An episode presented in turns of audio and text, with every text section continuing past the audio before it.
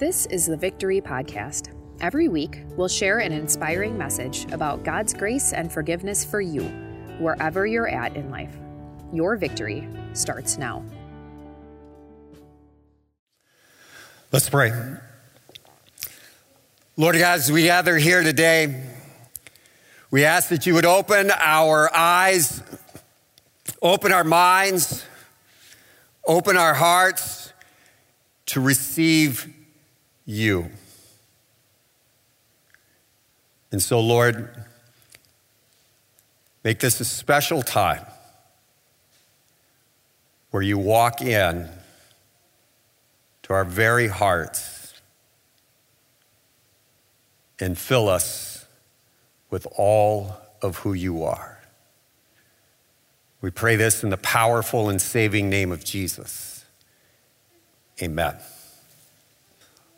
Little over a, a, week ago, I asked the question on my Facebook page. I, I just asked, Who is Jesus? You can imagine I got a, a number of comments on that. Uh, I even had a, a friend who said, uh, Pastor, I thought you would know this one, right? But, but seriously, think about it. Imagine that you're at your child's soccer game you're sitting on the sidelines in your lawn chair. You've got your cup of coffee in the cup holder. There's another parent of another child sitting there right next to you in their lawn chair, and, and they've got their cup of coffee in their hand. As you're watching the game, the, the ball rolls out of bounds behind a goal, and the, the kids run off to get that soccer ball. And then that person, that other parent, who is watching the game with you looks over at you, knows that you go to worship, and, and asks you, Who is Jesus? What do you say? Today we're beginning our, our Holy Week series, which is called Who is Jesus? It's a, it's a good question. In fact, Jesus asked the question to his disciples in Mark chapter 8. He asked them, Who do people say I am? They replied, Some say John the Baptist, others say Elijah, and still others, one of the prophets. But what about you? He asked. Who do you say I am? On this Palm Sunday, we're going to begin a, a, journey of discovering who is Jesus. Today, we're, we're going to start out in a little bitty town called Bethany. It's right outside of Jerusalem. Bethany, that, that name means house of affliction, house of brokenness, house of division, a, a, a, place where there's lack of peace. We're going to move from Bethany into Jerusalem. And then later on this week, we'll find ourselves in the upper room on, on Thursday, uh, the cross on Good Friday. And then next week, Sunday, we're going to find ourselves standing outside of a, a tomb that's actually empty as we try to discover who is Jesus the setting of that original Palm Sunday, the culture was emotionally tense. There was political volatility. There was societal unrest. There was corruption and conflict inside the church. In other words, that original Palm Sunday was a whole lot like today, maybe more like today than we ever imagined or thought of before. And into that setting now, Matthew, a follower of Jesus, records the account, the historical account of that first Palm Sunday. And, and here it is. As they approached Jerusalem and came to Bethphage on the Mount of Olives, Jesus sent two disciples, saying to them, Go to the village ahead of you, and at once you will find a donkey tied there with a colt by her. Untie them and bring them to me. If anyone says anything to you, say, The Lord needs them, and he will send them right away. This took place to fulfill what was spoken through the prophet. Say to daughter Zion, See, your king comes to you, gentle and riding on a donkey, on a colt, the foal of a donkey. The disciples went and, Jesus, and did as Jesus instructed them. They brought the donkey and the colt and placed their cloaks on them for Jesus to sit on. A very large crowd spread their cloaks on the road, while others cut branches from the trees and spread them on the road. The crowds that went ahead of him and those that follow shouted, Hosanna to the Son of David. Blessed is he who comes in the name of the Lord. Hosanna in the highest heaven. When Jesus entered Jerusalem, the whole city was stirred and asked, Who is this? There's that question again. Who is this? Who is Jesus? Do you have your answer for that soccer parent yet? The answer to the question of who is Jesus, common responses from, from yesteryear were things like that he was a, a great teacher, a, a great prophet, a, a man who was close to God. Not all that long ago in my lifetime and, and going back a, a response a, a concern was was jesus even a real historical figure but as time has gone on and documents have been found and researched, we, we find out that, yeah, Jesus actually is one of the, if not the most uh, noted historical characters in all of history. Some of the common responses to, to who is Jesus today is, is that he was a, a good teacher, a compassionate soul, savage for bucking the establishment. And for some, today they just don't have enough information to form an opinion. Kind of like that soccer parent. And then there are those today that, that haven't even heard of Jesus. Who is Jesus? That, was a question that was going around as Jesus went into Jerusalem, the people in the city going, Who is this? And, and the crowd answered this This is Jesus, the prophet from Nazareth in Galilee. But he's actually more than a prophet. Let's check it out and let's see. Let's go back. In, in, the Old Testament, there's this book. It's, it's called Zechariah. It's named after the, the prophet Zechariah. He lived about 500 years uh, before Jesus did. And, and Zechariah gave us a, a, prophecy of the one who would be the, the promised one, the anointed one, the one who would be the savior of the world. And this is what Zechariah says. It says, Rejoice greatly, daughter Zion. Shout, daughter Jerusalem, see your king comes to you, righteous and victorious, lowly and riding on a donkey, on a colt, the foal of a donkey. I will take away the chariots from Ephraim and the war horses from Jerusalem, and the battle bow will be broken. He will proclaim peace to the nations. His rule will extend from sea to sea and from the river to the ends of the earth. See, as, as, we look at those words and, and we think back to how Matthew documented that, that first Palm Sunday, what we see as we connect the dots is that Jesus is the fulfillment of these words of Zechariah and that Jesus is actually a king. But what kind of king is Jesus? We see King Jesus coming into Jerusalem riding in on a donkey. And, and I don't know about you guys where you're at and stuff, but, but I grew up in the church, and when I see Jesus riding in on a donkey, that just messes me up. You know, he's the king and he's riding on a donkey. To me, a, a, donkey is not regal, it's not royal. You know, when, when I think of donkey and I think of like a car or something like that, I think like of a, an old beat up Volkswagen Beetle, you know?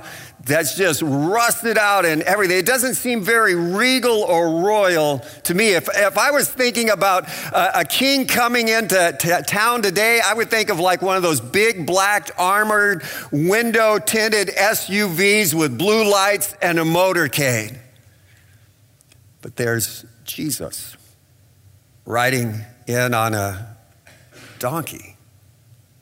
See, back, back in the day, if a, a conquering king came into a town and he came in on a stallion, a big, strong horse, it meant that he came in power and domination. That you and everybody there were going to be under his control, under his finger. All right? So if you go back to that day, you would never see it would never have entered his mind, Caesar, to enter into Jerusalem on a donkey. It never entered King Herod's mind to come into Jerusalem on a donkey. It, it never even entered the governor Pontius Pilate to come into Jerusalem on a donkey. No, those guys were coming in on stallions. They were coming in with other stallions with armed forces. But Jesus comes in riding on a donkey because back in the day when a conquering king came into a city riding on a donkey, it meant that he came in peace. He came offering and bringing peace to the people. As we dive down a, a little bit deeper in, into these scriptures, what we find out is that original Palm Sunday was, was held in the first month of the year for the Hebrew nation, the month of Nisan. Okay, not the car, the month, all right? The 10th day of the month of Nisan. That was the day that the children of Israel in history would pick out the unblemished lamb that they would sacrifice four days later on the 14th day of Nisan, the, the day of the Passover celebration. Okay? So remember that, that, that unblemished lamb, what's going on back in, in Israel's history. They had been slaves in Egypt, and, and they were told to, to pick out an unblemished lamb sacrifice it, paint the, the blood of the lamb on their doorframe. And then, when that last plague in Egypt, the plague of the firstborn, came over, when that angel of death would come and it would come to a house that had the blood of the lamb on it, it would pass over and everybody would be okay. But if a house didn't have that blood of the lamb on it, the firstborn son would die. Okay? It was that plague that set the children of Israel free from their slavery and brought them peace. Understand, as Jesus is coming into Jerusalem on that first Sunday, he is coming in as the unblemished Lamb of God to take away the sin of the world. He was God's one of a kind Son who is coming to sacrifice himself to bring peace. Peace for all people. See, since the, the fall into sin, mankind has never had peace. Keep in mind, peace is not the absence of war like darkness is the absence of light. Peace is not when the neighborhood dog finally quits barking like at 2 a.m. Peace is not when spouses hold their tongues when they know they could let the other one have it. Peace is not having a, a, nice picnic lunch in a meadow with green grass and, and beautiful flowers at the bottom of a purple mountain majesty. No peace treaty has ever actually brought peace. See, this side of heaven, warfare and the lack of peace is what this world has known. The century we just came out of, the 20th century, was the bloodiest century in the entire history of the world. We just are, are coming out of a, a couple of decades of, of calls for toleration. And as you've noticed, that hasn't brought peace, but is now ushering in cancellation. A first century philosopher said this While the emperor may give peace from war on land and sea, he is unable to give peace from passion, grief, and envy. He cannot give peace of heart, for which man yearns more than even for outward peace with others. Tell me, isn't it true that we want peace? Peace from guilt, peace from shame peace from regret, peace from not adding up, peace from anxiety, peace from worry, peace from financial concerns, peace from you fill in the blank. Where do you want, where do you need peace in your life? The human story, according to your story and mine, not according to someone else's story. We don't have to go there. The human story, according to your story and mine, is a story that's made up of pieces, of fragmentation, of cracks, of divisions, again, of pieces. Like I mentioned before, husband and wives, they, they know what to say, right? Uh, to, to get underneath the other person, to, to crush them, to, to crack them, to, to, to make them fall to pieces. And, and sometimes they keep their mouths quiet and sometimes they don't. In many of our homes, husbands and wives can't even agree on how the dishwasher is to be loaded or how the wash is to be done.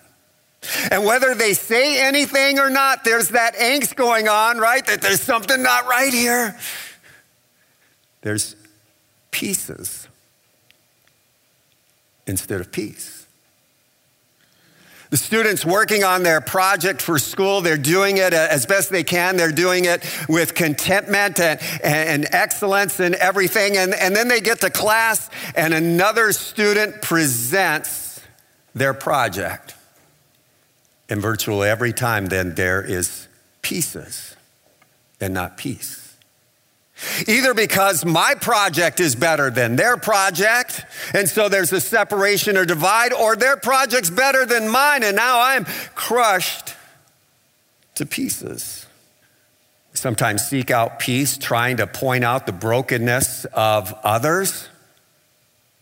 Sometimes we try to avoid that we're broken and that we have all these pieces lying around. But you know how that goes.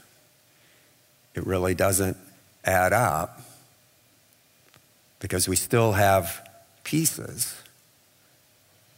whether we want to admit it or not. No matter how hard we try, there's fragments, there's brokenness, and there are pieces.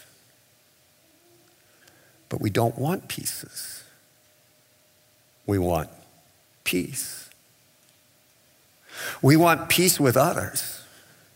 Uh, we want to be able to go to work and, and, and, just be accepted and accept others, and, and, and we, we want to have a peaceful, we don't want conflict.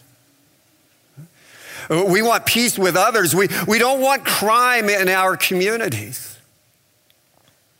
We want peace inside of ourselves, peace in our hearts and our minds, peace from our thoughts that are just rebelling against us. We want peace with God. We want peace with God because when there's peace with God, that's really when we can have peace inside of our soul. And so Jesus, the King of Peace, comes riding into Jerusalem. And the people were loving it. Great big praises, celebration, clamoring going on, shouts of praises. They were so excited because they knew that Jesus was, was bringing peace. They, they thought he was coming in to conquer the Roman Empire and that there would be national peace. But Jesus didn't come to provide national peace. His plan was much bigger. It was greater than that. He was going to bring peace for all time by overthrowing sin, the thing that causes our pieces, and conquering the grave. And so Jesus came offering peace,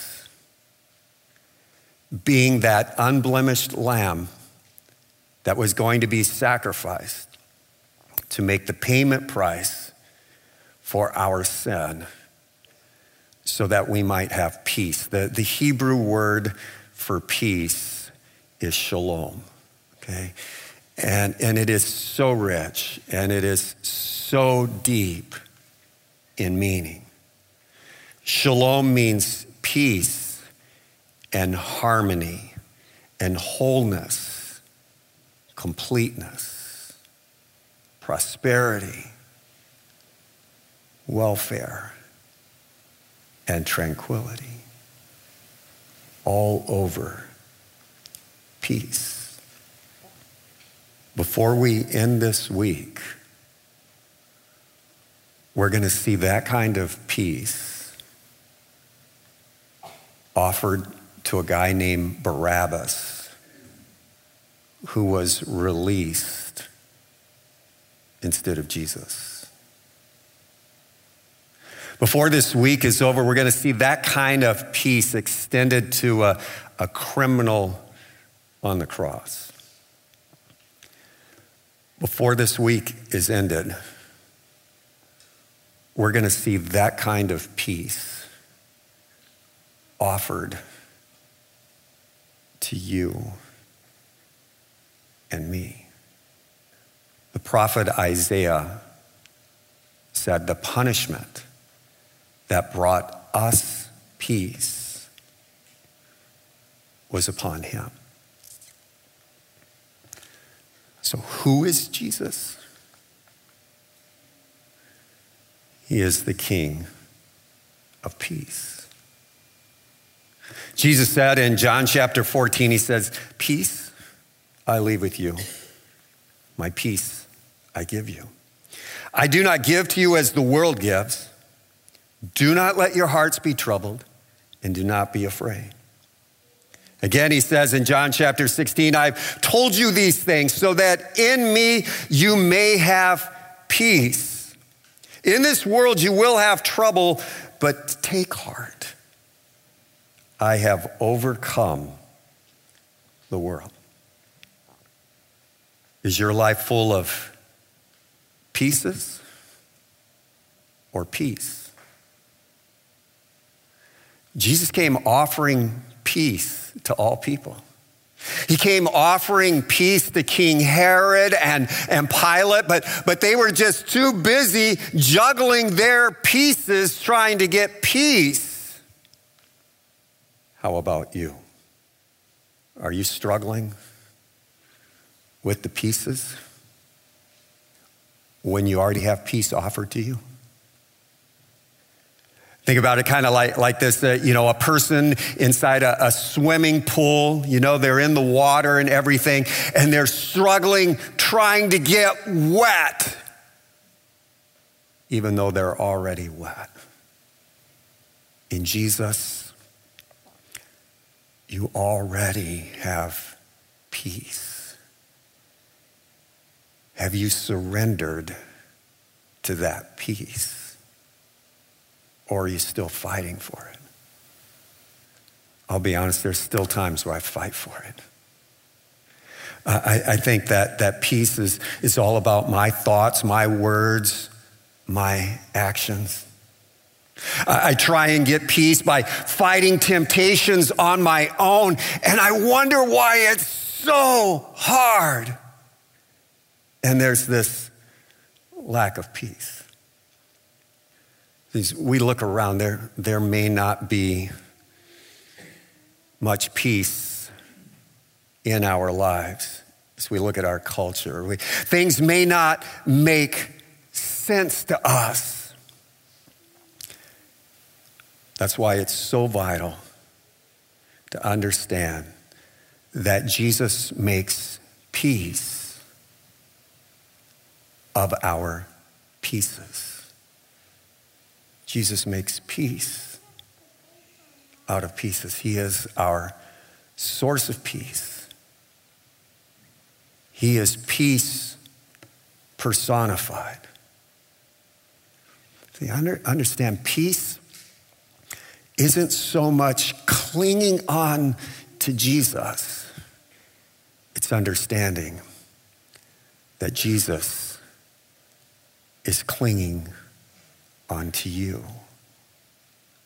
So, who is Jesus?